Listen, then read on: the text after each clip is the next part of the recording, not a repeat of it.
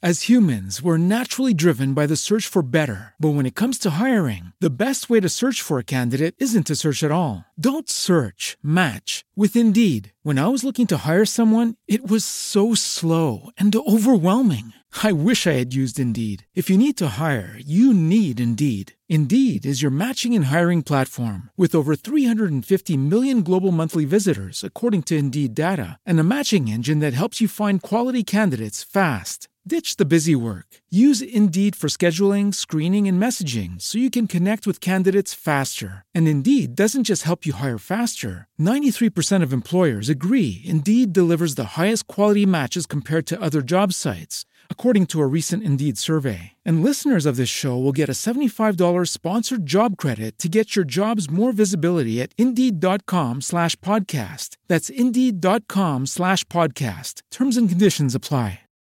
As humans, we're naturally driven by the search for better. But when it comes to hiring, the best way to search for a candidate isn't to search at all. Don't search, match with Indeed. When I was looking to hire someone, it was so slow and overwhelming. I wish I had used Indeed. If you need to hire, you need Indeed. Indeed is your matching and hiring platform with over 350 million global monthly visitors, according to Indeed data, and a matching engine that helps you find quality candidates fast. Ditch the busy work. Use Indeed for scheduling, screening, and messaging so you can connect with candidates faster. And Indeed doesn't just help you hire faster. 93% of employers agree Indeed delivers the highest quality matches compared to other job sites, according to a recent Indeed survey. And listeners of this show will get a $75 sponsored job credit to get your jobs more visibility at Indeed.com slash podcast. That's Indeed.com slash podcast. Terms and conditions apply.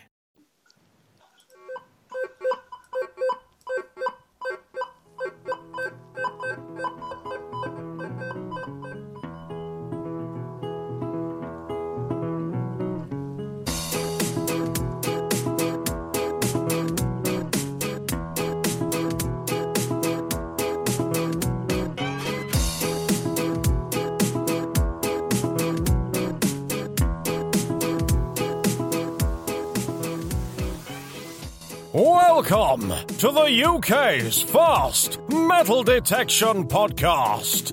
It's All Metal Mode UK with your host from across the pond, Mr. Michael Hare.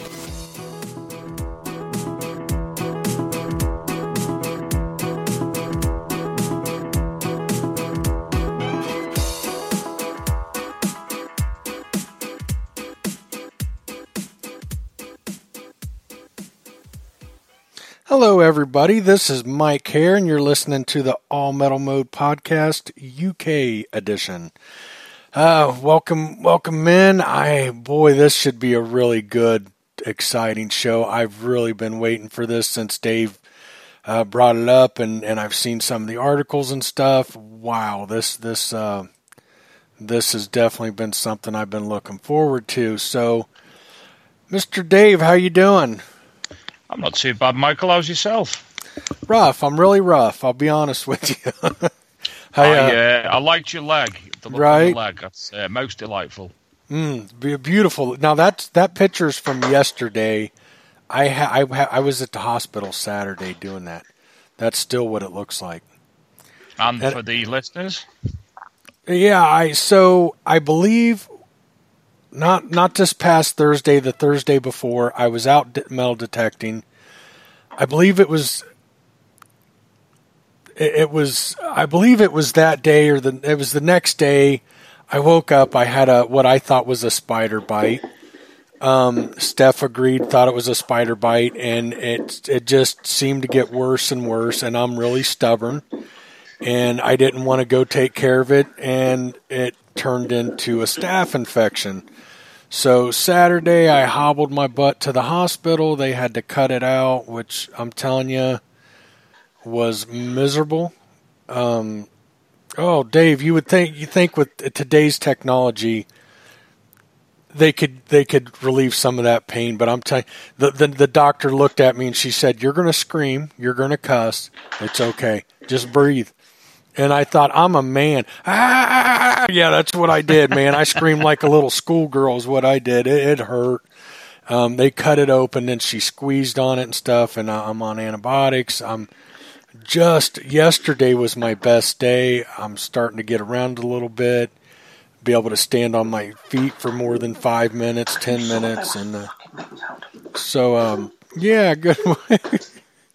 what uh, what spider was it? Obviously, you got bigger and more atrocious spiders than we have in the UK. I, Any idea what it was? No clue. Poisonous, I would suspect, because it was nasty before it even turned into. Uh, um, yeah, so it's it's. But I, am doing better. Doing better.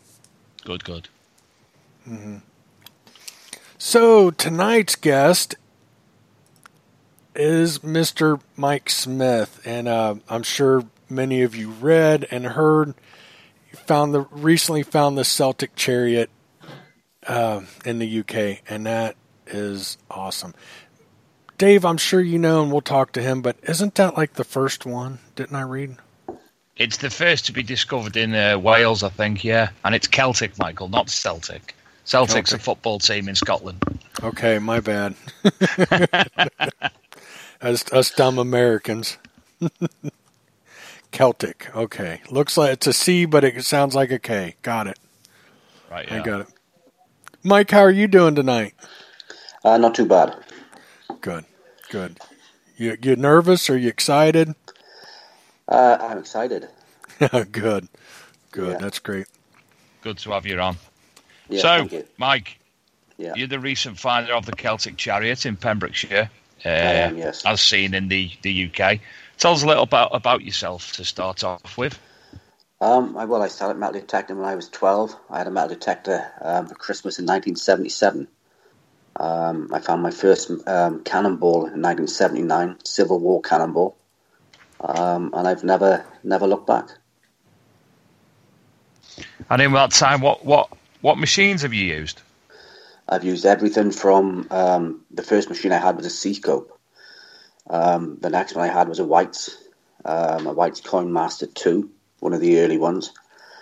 Um, since then, I've had everything from um, from the Garrett Ace range all the way through to the AT Pro. Um, I've had the Fisher, um, the F44, the F19, uh, the F75 SE LTD. I've currently got an E-Trac.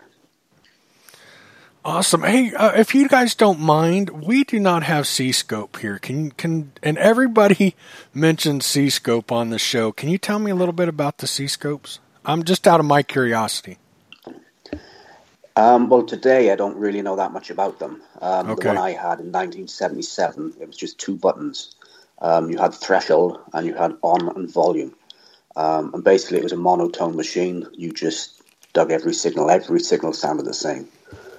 Um, but in my first two years with that machine, I grew up opposite an abandoned military barracks, and in that first two years, I had 172 different military badges, um, regiments from all over the world, um, as well as, uh, to my parents' dismay, sort of thing. I'd, I'd, have Mills bombs, which is the British name for the grenade, uh, mortars, plate mines, bullets, uh, you name it. I probably dug it up. That's wow. fantastic. Do you know uh, there's a picture in existence which I'm trying to find at the moment, Mike?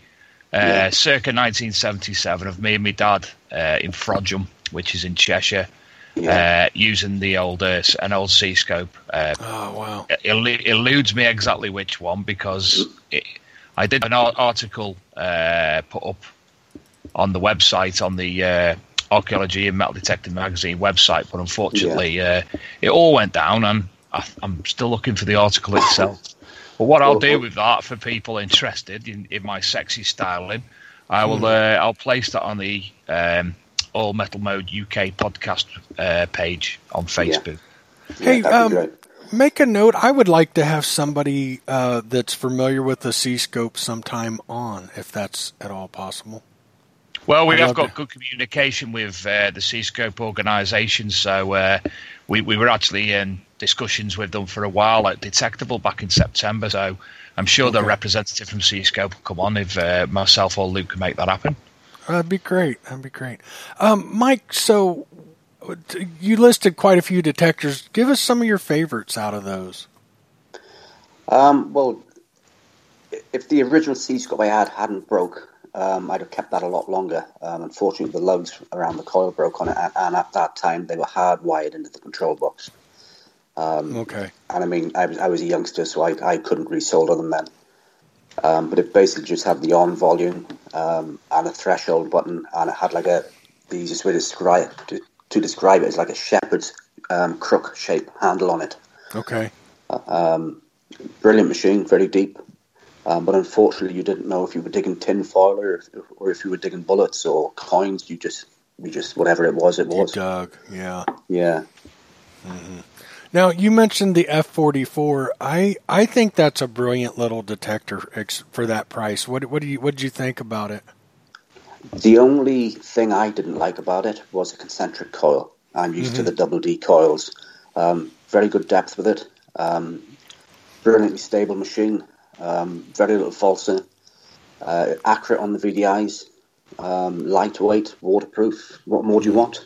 right, right. I agree. They're good. Yeah. Those uh, the, I I had an F twenty two, and uh, actually I sent it home with my stepson.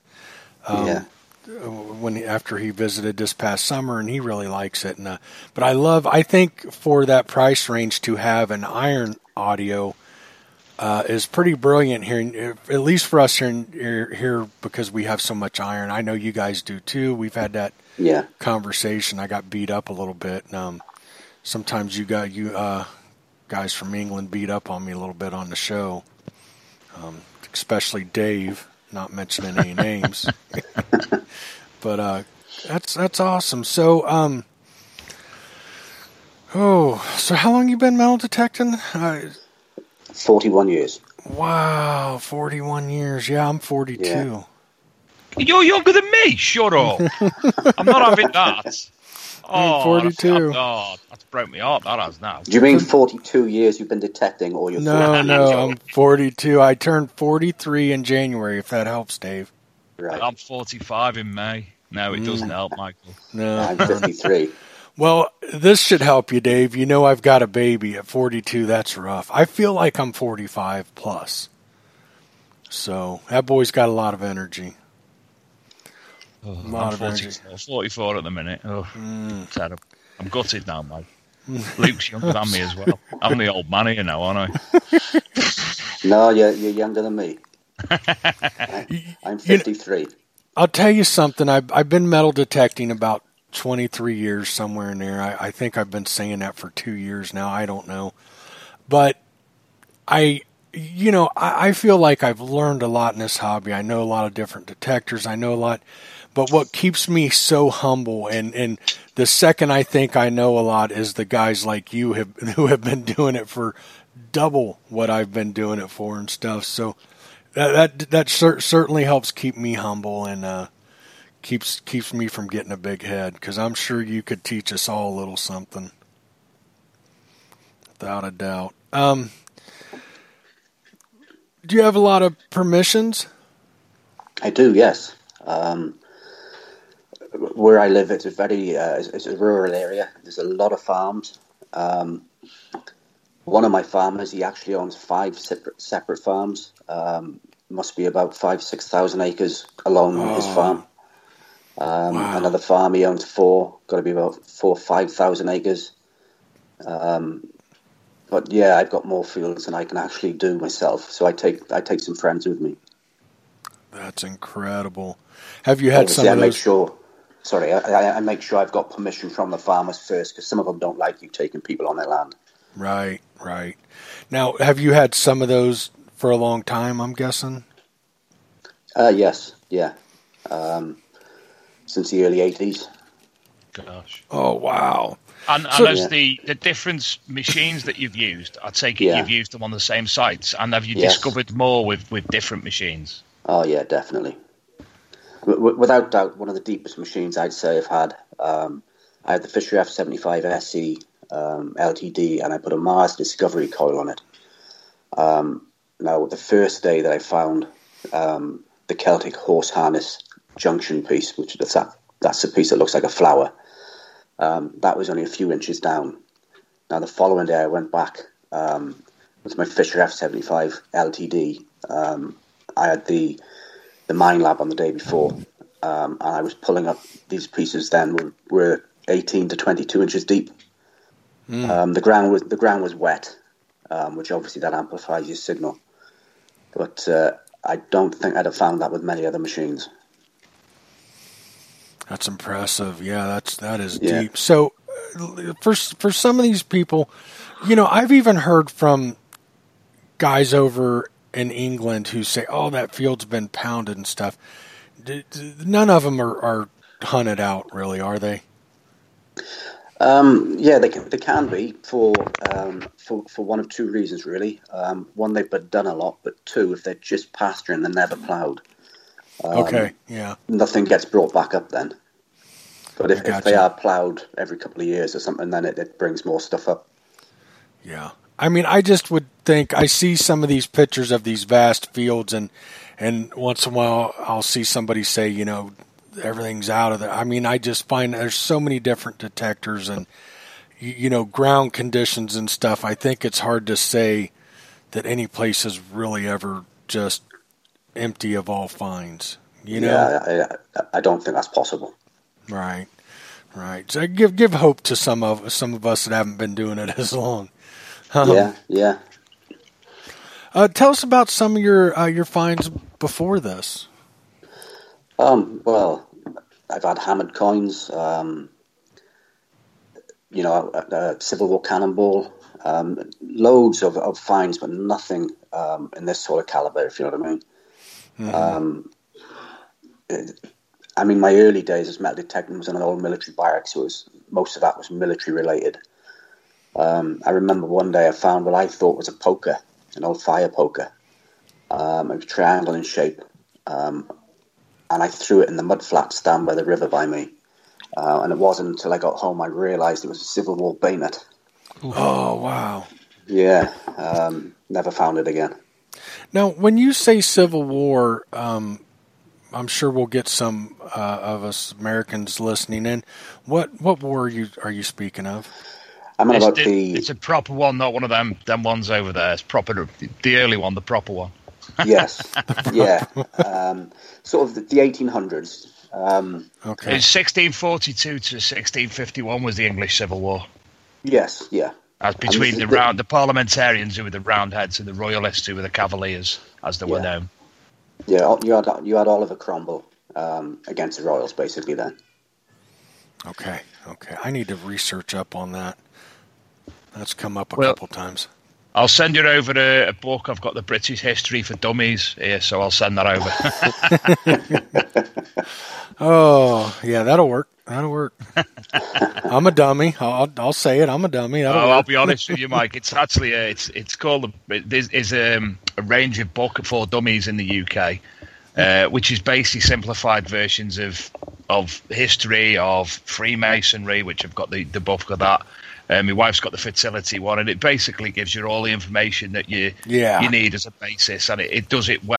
As humans, we're naturally driven by the search for better. But when it comes to hiring, the best way to search for a candidate isn't to search at all. Don't search. Match with Indeed. When I was looking to hire someone, it was so slow and overwhelming. I wish I had used Indeed. If you need to hire, you need Indeed. Indeed is your matching and hiring platform with over 350 million global monthly visitors, according to Indeed data, and a matching engine that helps you find quality candidates fast. Ditch the busy work. Use Indeed for scheduling, screening, and messaging so you can connect with candidates faster. And Indeed doesn't just help you hire faster. 93% of employers agree Indeed delivers the highest quality matches compared to other job sites according to a recent Indeed survey. And listeners of this show will get a $75 sponsored job credit to get your jobs more visibility at Indeed.com slash podcast. That's Indeed.com slash podcast. Terms and conditions apply. As humans, we're naturally driven by the search for better. But when it comes to hiring, the best way to search for a candidate isn't to search at all. Don't search, match with Indeed. When I was looking to hire someone, it was so slow and overwhelming. I wish I had used Indeed. If you need to hire, you need Indeed. Indeed is your matching and hiring platform with over 350 million global monthly visitors, according to Indeed data, and a matching engine that helps you find quality candidates fast. Ditch the busy work. Use Indeed for scheduling, screening, and messaging so you can connect with candidates faster. And Indeed doesn't just help you hire faster. 93% of employers agree Indeed delivers the highest quality matches compared to other job sites, according to a recent Indeed survey. And listeners of this show will get a $75 sponsored job credit to get your jobs more visibility at Indeed.com slash podcast. That's Indeed.com slash podcast. Terms and conditions apply. Alan, it does it in terms that anybody can understand, not, you know, somebody of a bachelor's degree or somebody who hasn't even been to school. It's a right. terrific selection of books. Great. Yeah, that sounds interesting for sure. I'd like to read up on it. Did I lose you guys for a second? Sound like I lost somebody. No, not me. No, I'm still here. Okay. Everything kind of went silent on my end for a second, but I guess we're okay. That'll be the tumbleweeds, probably. Dave, you, you, you got any questions? Yeah, you, I've got lists and lists of them. So, okay. before your find on this site, what what would have been your personal favourite uh, find, your best find? Um, well, that's that's that's a very difficult question. I mean, you know, every day that I go out, um, I find something that I like. Um, a couple of months ago, I had a um, a King Richard I, um, you know, Richard the Lionheart. I had uh-huh. one of his pennies, um, absolutely lovely condition. Um, I had a, a Civil War, sorry, Civil War Oliver Cromwell um, penny. Uh, I had that not too far from here, um, and that was the war, you know, the Civil War, 1649 um, to 1660. Um, so only it was only in existence for 11 years, so obviously they're very rare. unfortunately, it wasn't in the best of condition, but lovely, you know, to know that you've had something in your hand there that's been in the ground for 400 years, it's, it's it makes it special. Mm. Do you uh, do you go on many organised rallies, or is it you know just your own permissions and friends' permissions and such like? Just my own, believe it or not. Um, I've never ever been on a rally. Uh-huh. Um, I'd like to go on a rally, um, but unfortunately for me, I, I live in as far West Wales as you can live in. If, if basically, if from I, I, can look from where I am and I can see Ireland. Yeah. Where, whereabouts um, are you actually? Milford Haven, Pembrokeshire. Oh yeah, I used to spend most of my time as a child at uh, New Hedges at Saundersfoot. Ah, by Tenby. Yeah, yeah. Yeah, I've spent a lot of time there myself. Yeah, so yeah, you do live pretty far over there, don't you? Yeah. Yeah. Unfortunately, most of the rallies are, you know, 300 mile away from me. Yeah, fair dues. Well, if we ever, obviously, if we ever heard of anything in the South Wales area, we'll yeah. uh, must I'll give Luke a shout and he'll let you know about that, obviously, and try and yeah, get you. that'd be great. Um, onto the chariot then. Yeah. Obviously, this was one of your permissions. Uh, yes. You know, yes. it's all the news and whatnot. Tell us about the permission and how it came to actually transpiring that you visited that site on that day. Well, what happened was um, if you remember in February here, we had three weeks of torrential rain um, at, the, at the end of January. Um, so, come the beginning of February, all my fields were waterlogged, and I mean, you know, you couldn't walk on them without getting caked in mud. Mm-hmm. Now, the one field I had, um, which I didn't particularly like because it was an old ploughed field, and you couldn't get your spade in, in the first inch of it. It was just like concrete. But it's the only field that I had to go in. Um, so I was determined I was going to go out. This is the field I went in. Um, and, and, unusually, like it's, it's, not ploughed anymore. It's pasture now. There's sheep in there. Um, every time I go into the field, the sheep scatter. Well, this one day I, I, climbed over the gate, and the feet were around my legs. They wouldn't leave me alone. Um, my first signal was that Celtic horse harness junction piece, um, two thousand years old and only a few inches under the ground. Wow. Um, the sheep, you know, they just wouldn't leave me alone. I went um, a little bit further down, found a couple a little bit more. Then it started to rain. Um, so I came home and uh, I showed my find on, on Facebook, and um, Julian Hart from Treasure Hunting magazine. Um, he told me exactly what it was. I wasn't 100% sure at the time because the oldest I'd had at that time was early medieval. Um, although I've had Roman, you know, nothing Celtic. Um, so, you know, Julian couldn't believe it either. Uh, the following day, then I went back um, with my Fisher F75 SE with the Discovery coil on, and uh, I found the other pieces. The rest is uh, is, is, history, basically. Um, go on, sorry. Tell us about your feeling then when when you originally saw the first item in the in the mud. Did you then think it was something special, or did you just think, oh, it's just something else? No, um, straight away I knew it was special. Um, my only regrets was not actually photographing the pieces in the hole before I lifted them out. Um, the problem I had was the ground was so hard. It was quite a narrow hole. It was only about a foot round, perhaps a little mm. bit more, um, and it was 18 inches deep. And I, I, was virtually having to get onto my stomach to reach down with my hand. Oh wow! You know, um, and I could see the piece. It looks a bit like a mask when you look at it. Um, I'm yeah, sure you've seen the yeah. pictures there. I'm looking um, at it now, yeah. And it, it, turns out that that's a, a, brooch that was worn on the side of the Celtic chieftain's horse, that or pony, I should say, that was attached to the chariot. Um, and it's only the second one ever found anywhere in the world. Um, wow. And straight away looking at it, I didn't realise it was a brooch to begin with. Um, you know, I thought it was some sort of, you know, um, well, it's difficult to say really, um, decorative horse harness piece, or you know. Um, but it's, it's quite big. It's about eight inches long. Hey, Dave, real quick, do you mind posting link to that article you're on? The yep, certainly. I'll do that right this moment, so people can uh, read that. Okay. This I is uh, off the from the from the BBC website. Uh, which I'm I'm sure Mike will know all about. And all the images yeah. on there, I believe, are actually Mike's own images as well. They're they are, yes. The original Mike's images. Yeah. The only mistake I will say the BBC has made when Gareth Knowles spoke to me on the phone and he took down the information, he's mistakenly said the burial is 2,600 years old, um, 600 BC. Mm-hmm. Um, the actual um, ramparts and the Celtic fort, that is 2,600 years old the burial is um, 2,000 years old, sort of 25 to 75 AD. Oh, wow. That's fantastic.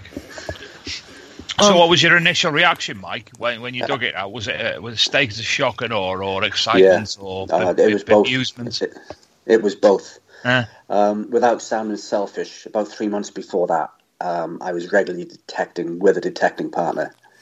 Um, but due to work commitments on his on his own part. We hadn't been metal detecting together uh, for about three months. Mm-hmm. Um, so, you know, it's going to sound selfish, sort of thing. But if I'd been with him that day, it, you know, it, it, would be both of us that would have found it. Yeah. Um, it would have been nice, but you know, it's one of those things. Hey, I, I, uh, kind of along those lines, something that Luke always uh, wants us to ask just about anybody we have on, and I've really grown to love the question, and I think this is really relevant right now. Um, have you have you seen? Have you ever been with somebody when they found something really special? Um, no, to be honest, no. Um, because ninety percent of the time I detect on my own anyway. I'm now taking a friend of mine metal detecting. Um, a fella Andrew Rolfe. He lives in Neyland, Pembrokeshire. Um, he comes metal detecting with me now. I take him on my sites. Um, he has very few permission, um, and, and you know, so it's, it's, nice to have a little bit of company. Um, but unfortunately, no, not in this neck of the woods. It's, it's I've only ever had four Roman brooches um, in the forty-one years. I've had nine Roman coins. That's all I've had in this in this location. Hmm. Um, so to find something like this. Um, you know, I, I, I just couldn't believe it. I still can't. Hmm. And um, what was the signal like? Oh. Believe it or not, on the F seventy five, I thought I was digging lead. It was in the hmm. forties. Um, I'm convinced it was lead, and I was convinced it was big lead because it was such a good tone, um, and it was so deep. I, I, didn't think it could be anything else. Um, and then when I got down and I could see the green, um, and the day before I'd spoke to Julian Hart from Treasure Hunting magazine, um, and he knows his stuff, you know. Um, so thanks to Julian going back on the second day, I knew what I was looking at, um, and I, you know, I just couldn't believe it. I've, I've got to give my well while we're talking about Julian, I've got to give Julian a mention. He's uh, the uh, editor of Treasure Hunting magazine in the UK, and uh, to be to be quite honest, there's not many people with as much knowledge. As many people who are as nice as he is, and as many people I could sit and listen to talk to for hours and hours and hours, because he's yeah. just just absolutely so knowledgeable about the subject. Complete kudos to uh, to Julian and everything he's done for metal detecting in the UK over the years as well. Yes, uh, yeah, definitely. Fantastic. So, um, being a large target, it's something many detectors would have generally walked over. Uh, did, did, did, you, did you think, oh, it's too big, i will carry on, or it's the wrong signal, I'll carry on? Well, no, believe it or not, um, the ground was so hard. Um, it took me half an hour to get through the first four to five inches, I'd say. Mm. Um, I just couldn't get my spade in the ground, so I was just chipping away at it, sort of thing, and turning out the stones, and then a little bit more and turning out the stones. It took me a good half hour. Uh-huh. Um, but the signal, I knew it wasn't rubbish. I thought it might be lead, um, but, but, I knew there was no risk of it, you know, being a, being a big piece of iron or or trash. Um, you know, it was one of those signals that you just had to dig it. And knowing what I'd found the day before, and that was only four inches down, and it was the same, you know, the same sort of signal, so I, I had to dig it. Um, funny enough, Julian himself and a few other people the day before turned around once they realised what it was that I'd found. Um, their words to me was, "You'll never top that, Mike. That's you know, that's that's, that's it. Yeah. You're never going to beat it." And mm. I went back the following day and I, I sent Julian some more pictures and uh, when he saw him, he couldn't believe it either. you know, no, I've, was, I've, um, I've, just actually had the Julian loving, haven't I? well, he's oh. a nice bloke. He's very he helpful. Is, he's brilliant. Yeah. I would love to have him on sometime. We've got him. We've talked to him about that, haven't we? Yeah, we spoke to him at uh, Detectival. Well, I say we spoke to him. I kidnapped him, handed the phone over, and let you speak right. to him. Right. I uh, really enjoyed talking to him. Oh yeah, yeah. Listening back to that program, it was one of the highlights of that um, that day's walk around. I'm not taken away from anybody else I talked to that day, but he he was my favorite. He really yeah. was. Very very interesting fellow. Um, oh, some of the stories as well go back many years and they're so interesting. Yeah, for yeah. sure. Now, for for for an, again a, a, dumb American, um, so it was a burial burial ritual. What would have the person been buried with it, or? Yeah, what, what happened is the Celts. Um, they basically they, they, buried the chariot. Um, they normally lay the wheels down. They put the chariot on top of that. The ponies, two ponies, were pulling the chariot. They'd have been buried in front of it and the person in the fetal position in the chariot. Mm. Um, but but in this case, um, it turns out that it's a it's a chieftain, or or you've heard yourselves of uh, Boadicea. Um, it could be a queen. We don't know yet. Mm. Oh wow, that is crazy wild. Yeah. Uh, do, do, they? how much? Uh, I might be jumping around here. How much work's been done there, and how much more do we know? Well, because of the ground conditions, um, in June when the British Museum were here, it was like concrete. It took them a whole week to get down 12 inches. Um, you know the way that archaeologists did. They had a, a machine right. come in first of all and take off the first few inches, and then everything else was done, you know, scraping and, and with mattocks and, and so on. Um, it took them a whole week to get down to it. You could see the first four inches um, of both the chariot wheels. And unfortunately, at that stage, the money was running out. Um, so we were left in a position basically where we couldn't continue. But at the same time, with the ground conditions being so hard, it was probably for the best. Um, now in spring, when they go back, the ground hopefully will be a lot softer. Okay. Do they do they suspect to find more? I mean, are these were these common at these kind of sites? No, they weren't. They weren't common.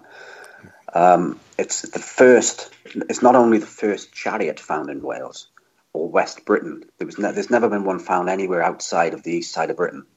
Mm. So it's a first for Wales. It's also it's a it's a king or a queen um, or a chieftain, if you know what I mean, um, which yeah. is a Celt king. Um, there's also two other burials in the field, which uh, there's no no chariot in them. Um, plus, then you've got the um, the ramparts from the fort and the tree line. Um, so it's basically they've turned around and said it's a previously unknown Celtic settlement.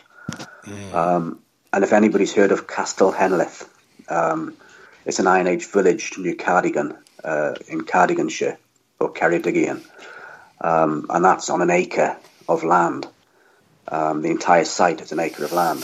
Now, this find of mine, uh, the field is 16 acres, and it's in approximately a quarter of that field. So you're talking four acres there, so it's bigger wow. than that. Wow! Wow! Yeah. Incredible. Now, when the uh, the museum came down, I suspect they did use uh, ground penetrating radar.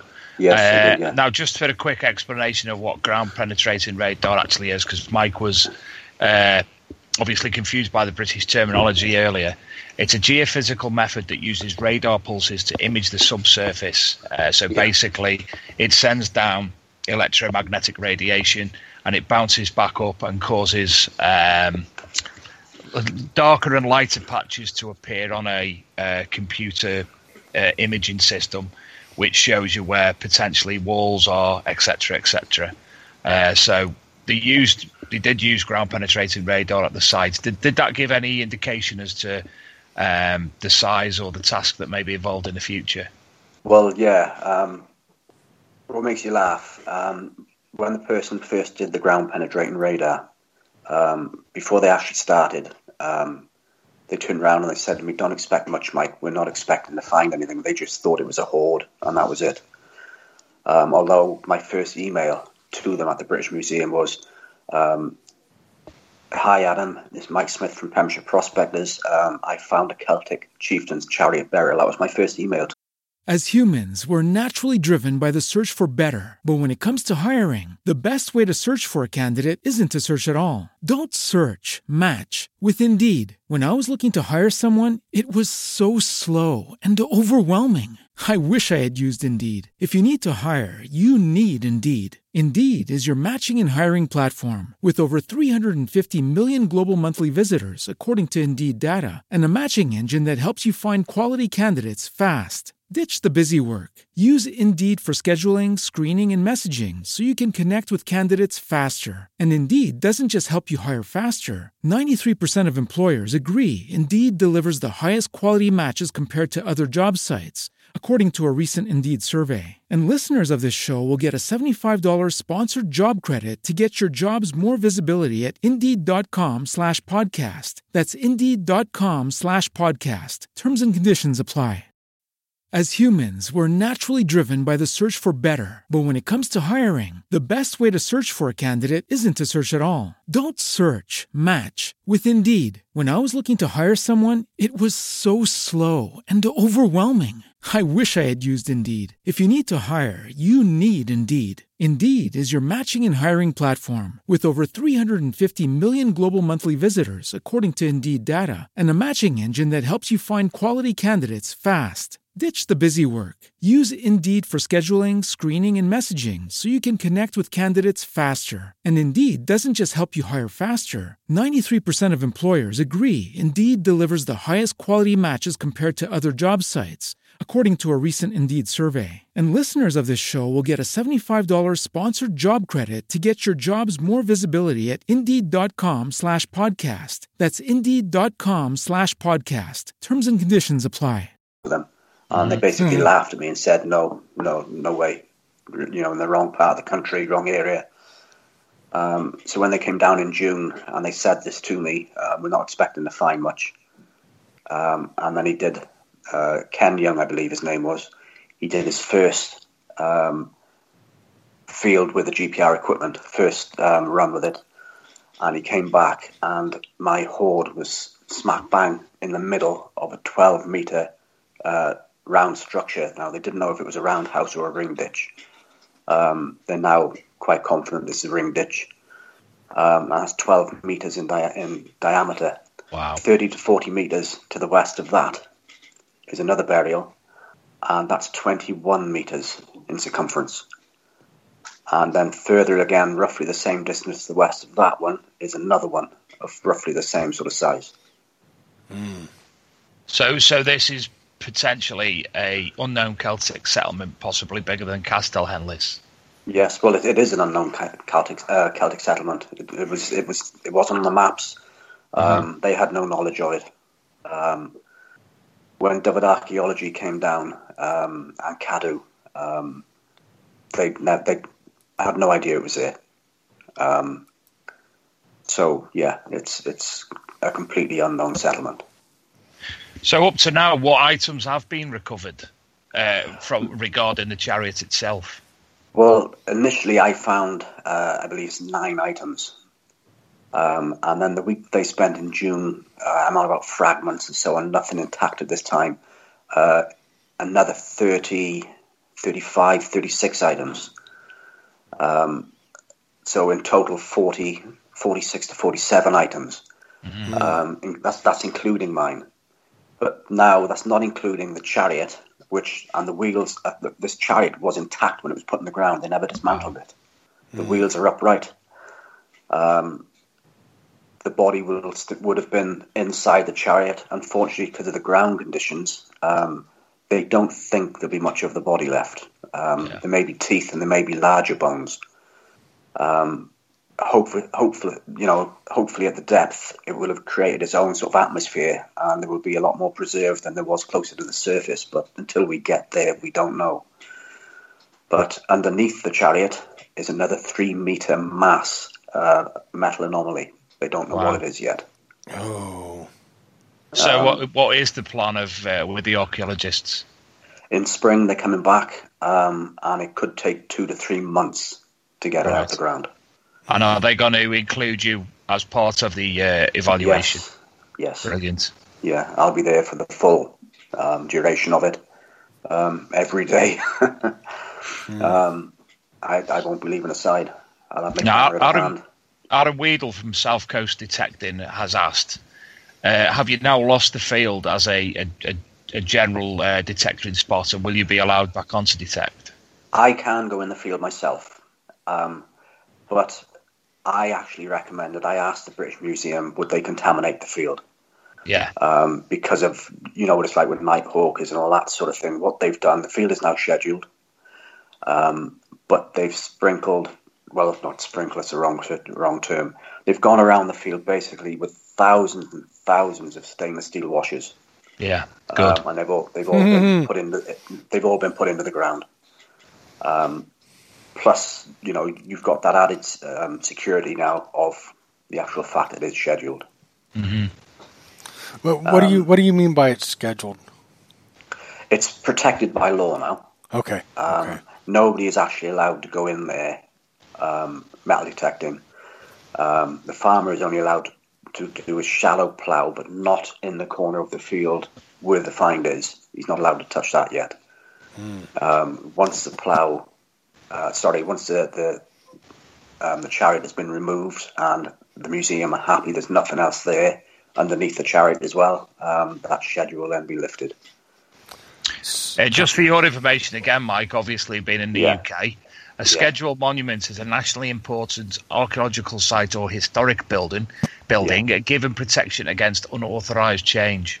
So Okay. nothing, nothing can be done there without the um, archaeologist being on site. So now they'll have to have. They'll also have to have multiple um, things in place with different uh, different officialdoms to be able to do that as well. And if Yeah. you got caught, it would probably be prison time instead of if it was unprotected, you'd probably get slapped with a, a trespassing fine. I, I take it. That's correct.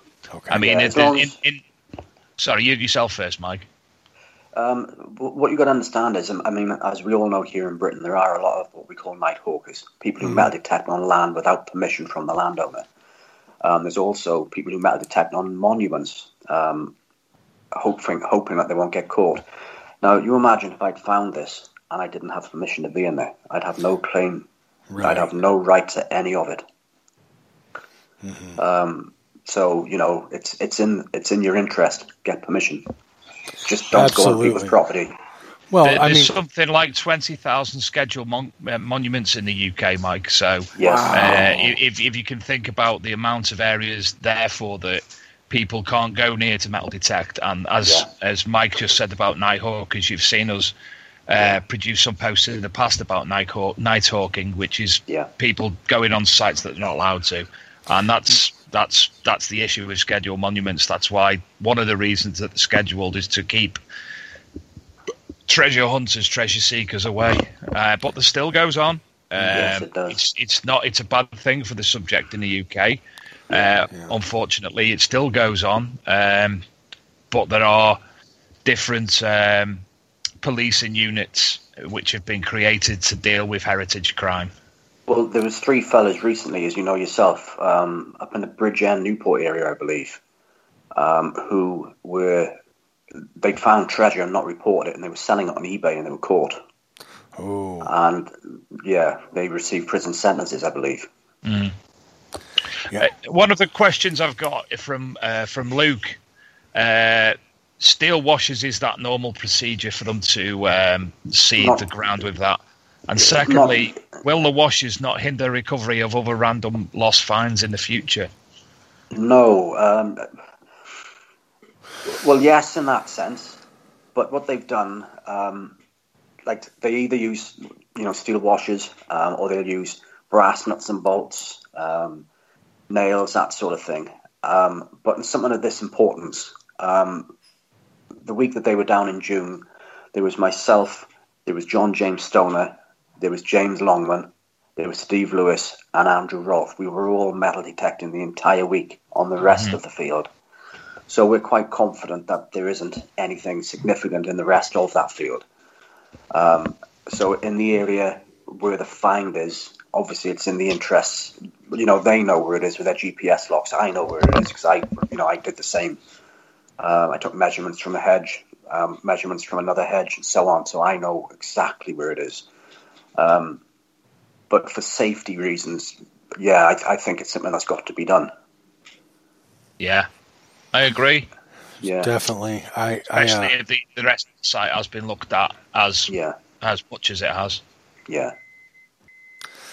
We we don't have the problem probably as bad as you guys do, but we do have issues. I know guys that uh you know they've been out metal detecting on property they have permission for and then gone back and and found where other holes were dug and stuff. And yeah it is something you got to be careful about for sure. And uh but over there with the history and boy I would just yeah that I, have actually seen some posts on night hawking before and stuff. And I actually spoke up in a group I was in uh and so did a lot of other people. Somebody was talking about night hawking and why they felt justified doing it, and everybody spoke up and put an end to that real quick. So yeah. hopefully, moving. You know, there's always a bad egg. I don't care what you do, what what yeah. you enjoy doing. There's somebody, but we just got to keep that, keep beating on them. Beating well, it, it can it, it, it, can be really bad. I gained a new position, uh, a new permission um, the year before last, and it was a potato field, and uh, I phoned the farmer up and I said to him, I said, when when are you uh, uh, taking the potatoes out? And he gave me the date. So I left it two days after. That's all it was, two days. I went in there. And there must have been, it wasn't a very big field, but there must have been between 50 and 60 unfilled holes. Oh. Somebody had just gone in there quick um, who didn't have permission. Um, and unfortunately, when I contacted the farmer to say so, he just he just well, that was it. I lost permission as well. Yeah.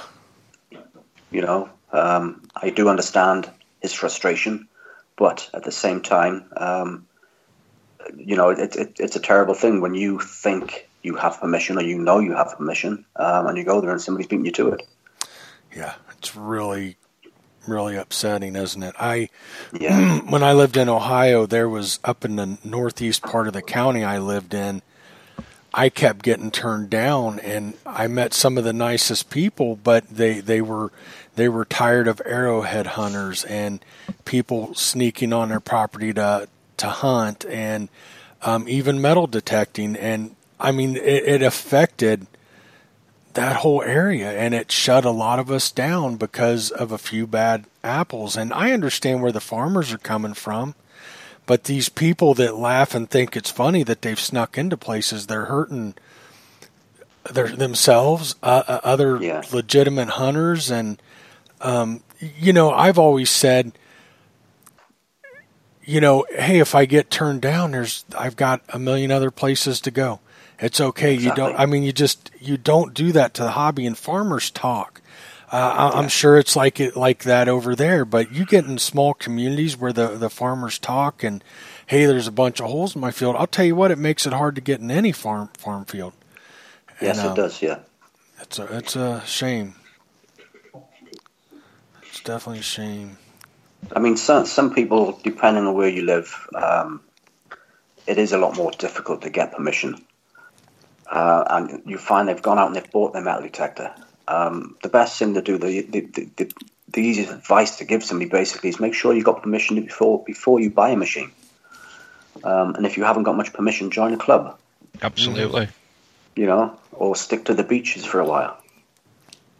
I, mean, I was privy. One of the uh, I'm I'm chairperson of uh, Tempest Archaeology and Metal Detecting Group, and uh, one of our members, uh, Graham Withers, uh, on a site near Crewe, we found a, a hoard of uh, medieval coins. Uh, I think about 15, 16 of them. And he invited somebody who was a member of the same club as him along with him to the site to uh, to have a go, what have you. And he knew for a fact that this person had found an additional one of these coins. Now we continue. Graham was out having a meal with his wife, and he got a phone call from the farmer. Graham, are you metal detecting at night? He said, "No, mate. I'm I'm I'm at so and so having a meal." Well, there's somebody metal detecting up here. I can see the lights going on in the field, etc., etc. Turns out it was said same person who uh, had been with him as a friend. Uh, therefore, they don't know if any additional coins were, were actually found. And when he reported it to the Portable Antiquities Scheme, uh, the FLO for the area contacted the said person, who I would like to uh, name and shame, but I can't because I'm quite polite. Uh, mm. he uh, he denied any knowledge whatsoever of knowing Graham Withers, of being to the site and finding anything at all. Uh, yeah. Although everybody knows he did, he, he refused to accept that. And uh, from what I've heard, said person, I know of something else that he'd done was completely out of order previous regarding a, a major uh, hoard find. Uh, but said person, he's been on, he, has got a uh, small museum in his house featuring multiple artifacts which haven't been through PAS and are quite dubious to how they've been found in the first place. So, um, yes, it goes on. Uh, they haven't got. Have they gone through the? Well, obviously they haven't gone through. The no, not at all. Not at all. I mean, there was there was people a couple of weeks ago that were uh, selling um, finds on the internet. Luke actually knew one of them um, from from different rallies and such like, and they were selling things which again may have been found in dubious circumstances, shall we say? So uh, it's it's a terrible thing in the UK. Uh, not a month goes by where there's an article uh, not discussing night hawking in some capacity, and it's um, I, I, I, can't I can't understand. I can understand why people do it, but at the same time, I can't understand why people would do that to somebody else, uh, land, etc., right. etc. And, and, and because of that, as well as uh, Mike alluded to previously, there are so many farmers in the UK who won't allow metal detectorists onto their land because of the negative press from night hawking and such like. Well, I, will give you an idea now as well. Um, the, beginning, the beginning of last year, or the or the end of the year before, I can't remember now the exact dates. Um, I approached a farmer locally. Um, I asked him for permission to go on his fields, and he turned me down. And he, he said there's no Roman uh, or Celtic history in this area he said, "There's no point. Um, you know, you're wasting your time." Um, so he, he, wouldn't let me on his land. Uh, now, bearing in mind, this is about a mile as a crow flies from where I found this this Celtic chariot. Um, so I'm now in the process now of recontacting him. I'll show him the article in the in the magazine, um, and hopefully he'll change his mind. Now, speaking of that, I think that's a good. Um, I think now is a good time to bring this up. A question I had. Can you share, if any, any good things, positive things that have come out of this, and is there any negative things that have come out yeah, of this find? The, the, positive side of it is the um, the reckon it's completely changed the known history for the area, mm. um, and it, it's going to um, rewrite the history books for the area um, which what is what they're going to teach in the schools which my daughters go to. Oh um, wow! Yeah, so you know I'm I'm, I'm delighted to be part of that. Um, also, they're going to do um, projects with uh, you know with the local people, um, involving them in, in, different aspects of what they're going to do in the future. And what you've got to keep in mind is it's going to take them two to three months for the chariot. There's another two burials in the field, and you've got the um, the ramparts and the fort in the wooded area, um, and that's going to take ten plus years more to do. Mm. Um, whether or not they develop it and turn it into another working village like Castle Henllys, I don't know. Um, but there's a lot in the pipeline that they're sort of discussing and, and, thinking about at the moment. So, you know, anything's possible. To be honest, on the negative side, um, for me, it's just the length of time it's going to take. I want it out now. oh, I can um, imagine. That's got to be yeah. nerve wracking. I've yeah. just been doing a little bit of research while uh, while you were talking, looking at the distance between Milford Haven and Castell Henllys. Yeah. And it's about uh, 28 miles. So, as the yeah. crow flies, really, you know, looking back at Celtic times, that's not really that far. So, no. you know, and you've got 28 miles in between you and all the way around, where you've got potential of uh, Celtic Iron Age life in general. So, you know, yes. given this find, I, I, presume it's not far from Milford Haven. It's um, you've you've got a lot of uh, potential there. Uh, well, I, I, know for a fact with the research that I've been doing, um, some of the permissions that I've got now, uh, I've only just gained. Um, is Celtic, Roman, Saxon, and Viking activity nearby, uh-huh. if not on. Um, so watch this space. Hopefully, I'll, I'll, be having a few more things to show. And it would be nice to add uh, more to the story of, of South Wales as well in yes. that respect. That yes, would be fantastic. Would. Yeah. So I'd love to be kept abreast of that. Um, obviously, you know, if you do find anything and you can, would like to come on again in the future to continue the story, and we would appreciate you doing that as well. Yeah. Well, come as, as you know now with spring, it's going to take them three months to get that out. Yeah. Two, two to three months to get out the ground. Once that's out the ground, um, uh, hopefully I won't sort of have too many disagreements with the archaeologists, if you know what I'm saying. But I'll be taking as many photos as I can um, for my own record, as well as um, you know for any publications in the future. Um, there's there's going to be substantially a lot more to talk about. Um, mm. You know what is in, but what I'm hoping is in the ground. Um, I don't know. Obviously, it's, it's, just it's just hope. Is that there's something in there with the name of, you know, the person that's been buried. Yeah, yeah. That going back nice. to the art, going back to the artifacts, um, Mike. Yeah. They they it looks like on the image they are well. It says below this bronze and enamel decoration would have been worn by a chariot's ponies. So yeah. the artifacts that you were found in, was there much coloration to all of them, or was it just a few? All of them. All right. Of them. Um, the first piece that I found, as I said, was that um, the Celtic horse harness junction piece. On the back, you got two loops where the leather straps would have gone around the horse's breast, and that was in the middle of the breast. Um, you got the terret ring there, um, or terret ring, um, beautiful. I'm just looking at that as we speak. I know. Well, that's a tobacco tin underneath, so that shows you how right. big it is. Yeah, yeah. The average yeah. size, the average size of a terret ring is only three or four inches. Right. Um, and that is seven and a half, nearly eight inches. Wow. Um, wow. And they reckon that's a central um, terret ring from the chariot, there would have been another four to either side. Um, they haven't been recovered yet. Um, also, the the brooch. Um, there should be four of them in total, two on either side of the horse of the ponies, and there's two ponies, so there's another three of them there somewhere. Um, hopefully, they're underneath the chariot, you know, in that three meter mass of metal objects that's there. Three meters, not small. It's a good ten foot, isn't it? So yeah, you know, 10, 10 foot round in diameter.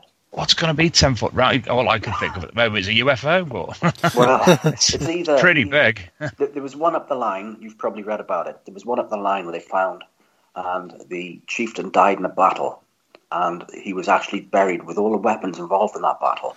Oh wow! So it's a potential that this could be weapons. It, it could be weapons. Um, wow. It could be valuable. We don't know.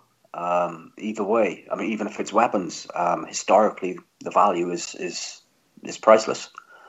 Um, you know, just to actually be there and see, for me, a sword or a spear or a shield, anything like that, to, to see it, seeing the light of day for the first time in over two thousand years, it's mm. it's going to be mind blowing for me. The, the I'm looking at the terret ring right now. I hope I said yeah. that right. What, what material is that made from? Do you know? Bronze. Bronze. Yeah. I I am amazed uh, of the that it's still got paint on it. It's still got yeah. color. It's, it's, it's not it's not paint. It's um it's a it's a, a, form of glass that the the Romans and the Celts used. Really? Um, yeah. And the, the funny thing is about it as well, obviously, when the Romans first came here, their um, weapons were superior to the Celts because they still had, you know, wooden spears and all that sort of thing, bows and arrows. Um, whereas by the time um, the Celts were at force here, they were actually making better bronze swords than the Romans were. Mm. You know, that... better metal then. Yeah, those wow. pieces are just stunning. That is stunning. Yeah. Yeah. I'm actually looking at uh, other other sites now because obviously there's different images in different. I mean, I'm on uh, one at the moment. Uh, what's the site? The Tele Western Telegraph. Yes. And uh, there's a, a, a marvelous picture. Uh, it's a big sort of like a flower, and it's got all the the intricate red pieces in it. That's the horse harness junction piece. Oh, that's beautiful. Absolutely. On the back of that, you've got two loops um, mm. That's basically the only way I could describe it when I first found it. Um, I've had what you call um, heraldic horse harness pieces here in the past, which are early medieval. Um, and because of the, the colour of it, I couldn't see the red enamel on it. It was covered in mud because it was really muddy, you know, time of year. Um, it wasn't until I got it home and I cleaned it up, um, you know, with warm water and a toothbrush that the colours were coming through. But up until that point, um, I thought it was, you know, early medieval. It mm. wasn't until after I got the colours up and I sent some pictures to Julian, um, Julian Hart. Um, he, you know, he told me what it was. Um, yeah, more, more and more I look at these pictures. I'm on one at the moment, which uh, I presume uh, it looks like a normal ring, but it's obviously off the uh, the bridle itself. That's Every it, yes. single piece has got coloration in it. There's another piece that you've got in your hand, uh, yeah. which has got blues in it as well. Like, absolutely stunning. That's uh, I've, ne- I've never seen anything. Uh, Sorry, about the little brooch there. Yeah, yeah, yeah. Yeah, but I've never seen sure. colours like this in metal detecting finds. I know, uh, personally, know.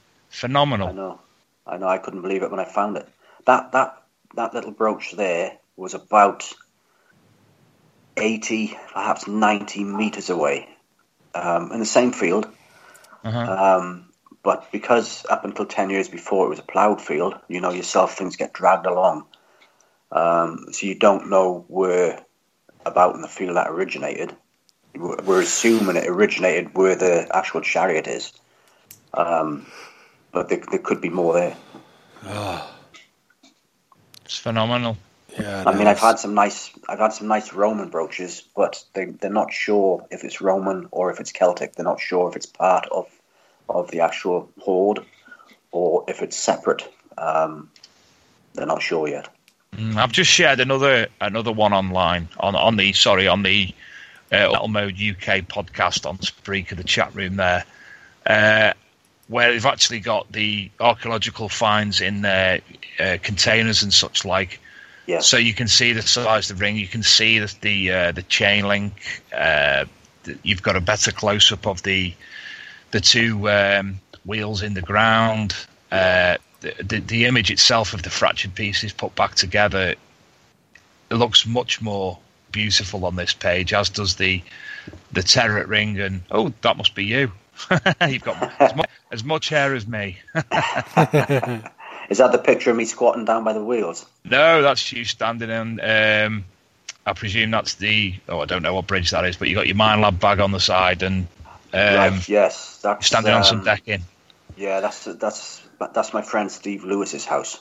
Right. Um, he's, he's actually in special branch. He's a police officer. Uh, ah. And occasionally we met at the tech together. But between Lewis, John Stoner, James Longman, and Andrew Rolfe, they all um, generously donate time to that week um, of the museum dig to help out. Um, you know, they just came down. They didn't have to. Um, but they came down and volunteered to help. Um, there's a us all standing together there. Um, yeah, as well. That's on the BBC site. Yeah. Yeah. Now I got a, a, a, just a question. I noticed. Uh, are you holding a Deus in the picture? No. Uh, you, you know about the, the picture of me standing there? Yes, with the group of yeah. guys.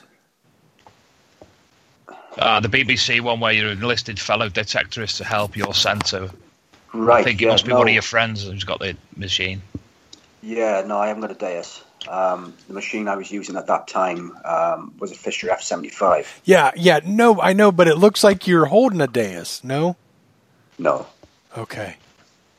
No, I'd like to, but uh, unfortunately, unfortunately, until all this is settled, I can't afford one. yeah. Yeah. Crazy. Yeah. To be honest, those... Mike, it, this is fast becoming, you know, looking at I've only looked at one or two pages uh, previously from obviously the information that the magazines uh, put out, but uh, this is fast becoming one of my my favourite. Obviously, I've got an affinity to Pembrokeshire from uh, going on holiday there every year when I was a kid, but yeah. knowing that this, you know, I've been to Milford Haven. My auntie and uncle used to live in Haverfordwest. Right. To be in the area where potentially, you know, this is this has been found is is it's phenomenal. Um, yeah. Kudos to you. Um, it, it's fantastic. Yeah. Yeah, thank you. Yeah, me, I, I love history and, and archaeology has just always fascinated me. I'm with you, Dave. We definitely agree on that kind of stuff. You know, I, I'll tell you, I couldn't be an archaeologist because of this. Simply, I, there's no way I could wait months before I started digging again. I just couldn't. I, I would never have the patience to use the brush and the the little trowel and go that slow. I, I it's amazing that they can do that. But yeah, I would. Uh, you you you have to come. We'll have to have you back on the show if you don't mind. As things each time it progresses, I want to keep track of this and get you back and and hear more. Mm. That would be great. Yes. yeah. yeah. Do you know, Mike? I was lucky enough back in the early 2000s to actually be a part of an uh, archaeological group yeah. and uh, actually take part in in proper archaeology. Uh, and you know what? It's we all know listening to the show. You know, it's a metal detecting related podcast. We all know how therapeutic metal detecting is, but again, in a different area, lying on your belly, if the mm. sun on your back, brushing brushing little minute bits of soil and dust away from you know bricks and such like in the ground. It's it's it's phenomenal, uh, no, and it's an extension to to metal detecting. You know, the more you learn about archaeology, the more you learn about metal detecting, and vice versa. I think. Right. Oh, I. You, you, go on. Sorry. No, I was just going to say I have a huge respect for archaeology and find it fascinating, and uh, it's just I love history. That's what got me into this hobby was just absolutely the history. Same, same here. I, I love the history. Um, on the same note, I mean, for me, as, as much as I love watching archaeologists, I couldn't actually be one. For me, the reason being is um, I don't know if many people are aware of it. To become an archaeologist, you're not allowed to be a metal detectorist, and there's nothing that would make me give this up. I, you know, I couldn't give it up. Mm, yeah. I've been doing it that long. I've been doing it that long, and as you're saying, it's so therapeutic. Um, where else do you get the fresh air, the views that we get, the exercise you're having while you're doing it? Um, you know, that peace and quiet. It's it's just I couldn't give that up to be an archaeologist. I couldn't do mm. it. How how did you find the archaeologists while when you were um, alongside them? Um, very good, very good. Um, you know, um, they never. I don't think they, they truly believed that there was a chariot there. Um, I mean, I, well, as I said, you the first email I sent them saying I'd found a Celtic chieftain's chariot, um, and they wouldn't accept that. Basically, they said no way. Um, and it wasn't until they started on the 20th of June, and it wasn't until six days later they got to the top of the wheels of the chariot. Um, and wow. it was with you know with our assistance with the metal detectors as well. We'd show them as they were going down where there was metal objects and so on. Um, and it wasn't until the sixth day um, that they actually got to the top of the wheels, and the look in their faces was priceless. Hey guys, I oh, I feel horrible about this, and I apologize. Um, we could go on forever, and I would like to have you back again. My leg is getting really sore being in the same position. I feel like I've kind of gotten to a point I've overdone it a little bit today. Um, yeah. If it would be okay, let's end the show. And um, Mike, please keep in touch. We would love to have you back with any updates. Um, if you know if we haven't touched on enough yet, let's get you back for a part two before the archaeologists are back. But I, I feel like um, my legs just getting too stiff and sore. That's understand That's part of metal detecting, unfortunately. Yeah, yeah nasty. I understand, Meg. You know exactly what my, my leg was like not long ago, so yes. I can totally appreciate that. Yeah, since I've been metal detecting in the cold weather, I get sciatic nerve problems. My base, my back goes. Um, it's all to do with metal detecting. We all do it. We all get those aches and pains, but right. we just don't stop. Right. Yeah, but Mike's not Mike's not as old as me. I've just found out, so uh, we'll, we'll, leave the age thing there. yeah, I'm the young yeah. one.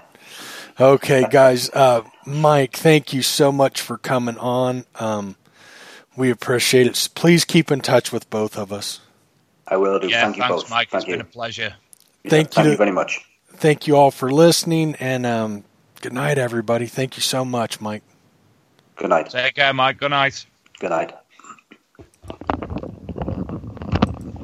As humans, we're naturally driven by the search for better. But when it comes to hiring, the best way to search for a candidate isn't to search at all. Don't search, match with Indeed. When I was looking to hire someone, it was so slow and overwhelming. I wish I had used Indeed. If you need to hire, you need Indeed. Indeed is your matching and hiring platform with over 350 million global monthly visitors, according to Indeed data, and a matching engine that helps you find quality candidates fast. Ditch the busy work. Use Indeed for scheduling, screening, and messaging so you can connect with candidates faster. And Indeed doesn't just help you hire faster. 93% of employers agree Indeed delivers the highest quality matches compared to other job sites, according to a recent Indeed survey. And listeners of this show will get a $75 sponsored job credit to get your jobs more visibility at Indeed.com slash podcast. That's Indeed.com slash podcast. Terms and conditions apply. As humans, we're naturally driven by the search for better. But when it comes to hiring, the best way to search for a candidate isn't to search at all. Don't search, match with Indeed. When I was looking to hire someone, it was so slow and overwhelming. I wish I had used Indeed. If you need to hire, you need Indeed. Indeed is your matching and hiring platform with over 350 million global monthly visitors, according to Indeed data, and a matching engine that helps you find quality candidates fast. Ditch the busy work. Use Indeed for scheduling, screening, and messaging so you can connect with candidates faster. And Indeed doesn't just help you hire faster. 93% of employers agree Indeed delivers the highest quality matches compared to other job sites, according to a recent Indeed survey. And listeners of this show will get a $75 sponsored job credit to get your jobs more visibility at Indeed.com slash podcast. That's Indeed.com slash podcast. Terms and conditions apply.